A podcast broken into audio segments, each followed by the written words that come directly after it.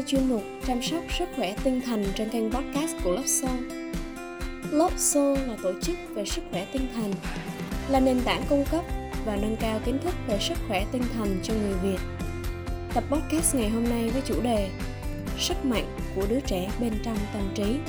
Và tôi là Vũ Hoàng An. Xin kính mời các bạn cùng lắng nghe.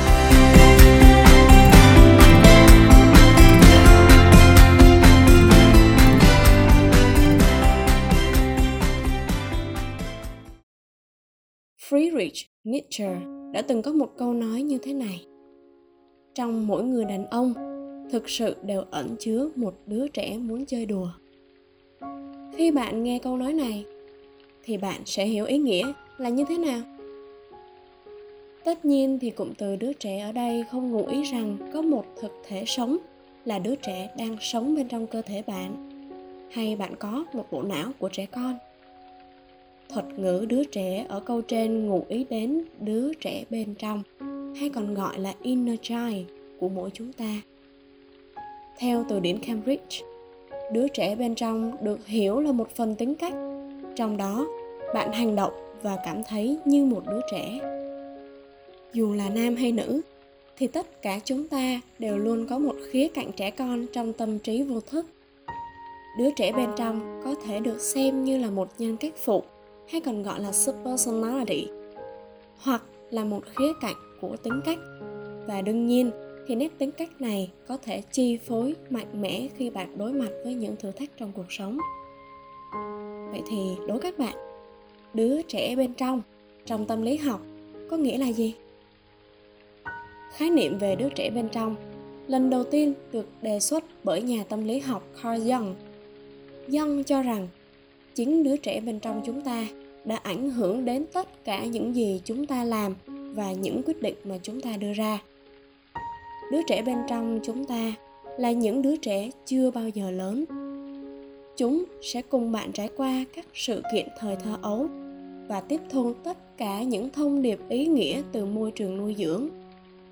Đứa trẻ bên trong này cũng nắm giữ tất cả những ký ức và cảm xúc, những điều tích cực và tiêu cực mà bạn đã trải qua và khi đứa trẻ bên trong của bạn được chăm sóc một cách lành mạnh và hạnh phúc, bên trong bạn có thể cảm nhận được điều đó và phản ứng với cuộc sống theo cách trẻ con. Hầu hết thì mỗi người trong chúng ta đều từng trải qua điều này. Và thật không may, cũng chính đứa trẻ bên trong này tiếp thu tất cả những lời nói và hành động tiêu cực, độc hại của những người xung quanh. Khi đứa trẻ bên trong bị tổn thương chúng ảnh hưởng tiêu cực đến bạn ở tuổi trưởng thành. Đứa trẻ bên trong này có sức chi phối mạnh mẽ đến các mối quan hệ và cách bạn đưa ra quyết định trong cuộc sống.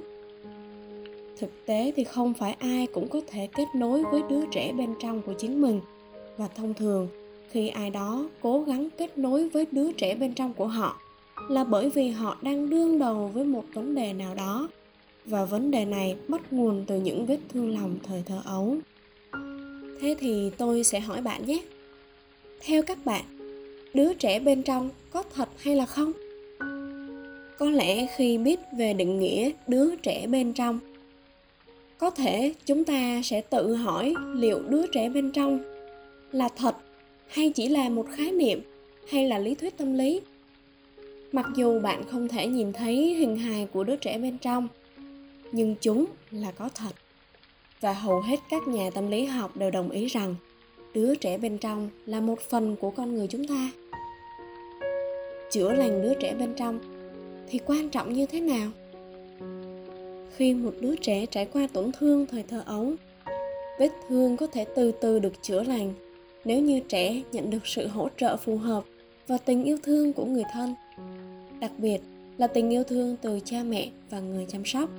Ngược lại nếu như trẻ không nhận được sự hỗ trợ phù hợp và cha mẹ không thể kết nối giúp xoa dịu những tổn thương mà trẻ phải trải qua, vết thương không những không lành mà chúng còn trở nên nghiêm trọng hơn và có thể gây nên nhiều vấn đề lớn hơn khi bạn trưởng thành. Kết quả là, khi trưởng thành, bạn luôn mang theo bên mình những vết thương thời thơ ấu. Đứa trẻ bên trong lạc lõng, cô đơn khiến bạn sống trong sự sợ hãi, lo âu, bất an, hoặc thậm chí là khiến cho cuộc sống của bạn cũng trở nên khốn khổ và đau đớn hơn.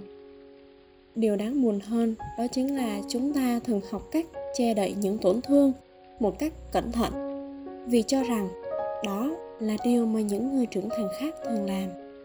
Nỗi đau ẩn sâu bên trong mà bạn đang kìm nén, cần thời gian và không gian để chữa lành. Bằng cách chữa lành đứa trẻ bên trong. Bạn bắt đầu tạo nên sự an toàn cần thiết cho bản thân. Thông qua quá trình chữa lành, những đặc điểm tích cực của đứa trẻ bên trong bạn có cơ hội được tỏa sáng. Tuy nhiên, nếu bạn chọn cách tránh né nỗi đau ở quá khứ, điều này giống như bạn đang phủ nhận tổn thương của bản thân vậy. Khi đó, chúng có thể chuyển hóa thành những hành vi tự hủy hoại, như là nghiện công việc, nghiện rượu, hành vi tự hại hay là hành vi gây hấn thụ động cũng có thể là hành vi bạo lực, vân vân.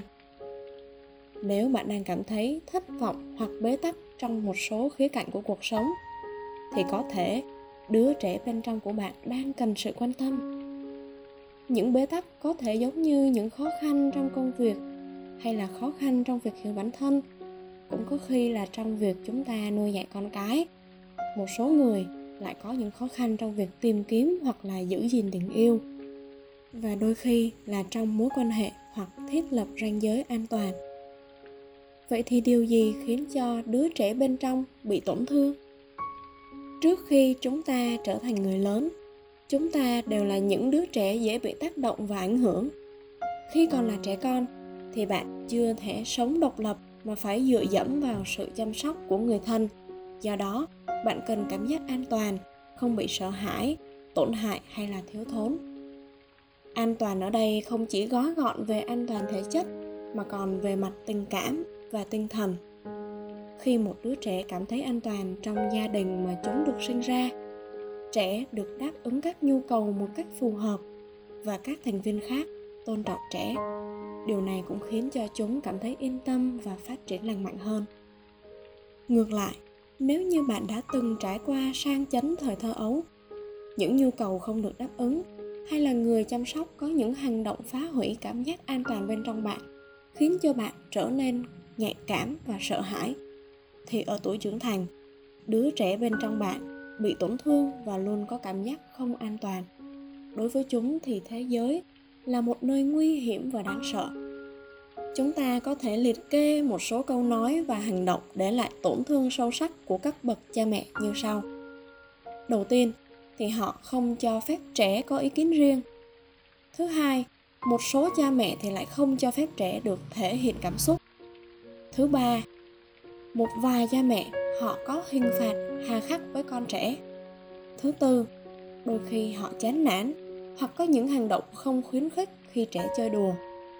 Thứ năm không cho phép trẻ được tự do sáng tạo. Thứ sáu, người chăm sóc liên tục làm cho trẻ cảm thấy xấu hổ. Và cuối cùng là trẻ không được yêu thương, âu yếm, không được nhận những cái ôm, hôn. Và khi một đứa trẻ không nhận được sự hỗ trợ về thể chất và cảm xúc thời thơ ấu, trẻ lớn lên và dễ trở thành người trưởng thành bị tổn thương. Ngoài yếu tố về gia đình thì nguyên nhân khiến cho đứa trẻ bên trong bị tổn thương còn bao gồm những sự kiện sau. Có thể là do mất người thân, là cha mẹ hoặc người giám hộ. Cũng có thể là do lạm dụng hoặc bỏ bê về thể chất, cảm xúc hoặc là về tình dục. Hoặc là đã từng bị bệnh nặng, bị bắt nạt hoặc ám ảnh từ thảm họa thiên nhiên, gia đình tan vỡ. Cũng có đôi khi là nạn nhân của bạo hành hay là bị lạm dụng chất gây nghiện. Cũng có thể là nạn nhân của chính sự bạo lực gia đình và có người thân mắc bệnh tâm thần, là người tị nạn hoặc người di cư, hay là bị cô lập trong gia đình và còn rất nhiều các sự kiện khác. Khi theo dõi danh sách này, thì bạn sẽ nhận thấy có những sự kiện nghe có vẻ như rất đổi bình thường trong cuộc sống. Tuy nhiên, nếu như trong trường hợp một đứa trẻ phải tự xử lý và giải quyết vấn đề mà không hề có bất kỳ sự giúp đỡ nào từ phía người lớn, thì điều này có thể sẽ ảnh hưởng đến sự phát triển của trẻ nói cách khác, cách tốt nhất để chúng ta hiểu hết được những tác động của những yếu tố này là bạn nên thử xem xét và đặt mình vào vị trí của một đứa trẻ theo đúng nghĩa đen. Và sau đây là thông điệp từ lớp xô gửi đến các bạn. Đứa trẻ bên trong có ảnh hưởng trực tiếp đến tất cả những hành vi và lựa chọn của bạn một cách ngấm ngầm. Bạn có thể bị đứa trẻ bên trong mình kiểm soát trong vô thức mà không hề nhận ra điều đó. Khi bị tổn thương, những đứa trẻ này đầy tức giận và xấu hổ. Đôi khi là nỗi cơn thịnh nộ vì sự ngược đãi mà chúng phải chịu đựng. Đứa trẻ bên trong giống như một thấu kính mà qua đó chúng ta đưa ra quyết định trong cuộc sống. Bằng cách thời gian và suy ngẫm về những trải nghiệm trong quá khứ, bạn có thể khám phá ra một số nguyên nhân sâu xa đằng sau những nỗi sợ hãi, ám ảnh và lối sống hiện tại của bản thân. Và khi bạn bắt đầu hiểu điều gì đang xảy ra, cũng như hiểu được bản chất của vấn đề, lúc này sự chữa lành thực sự có thể bắt đầu. Cảm ơn các bạn đã lắng nghe. Mời các bạn nhấn đăng ký kênh để đón nghe những tập podcast mới nhất của Love Show. Nếu quý thính giả có thắc mắc hoặc muốn đóng góp ý kiến, xin vui lòng gửi nội dung về hộp thư điện tử loveshowvn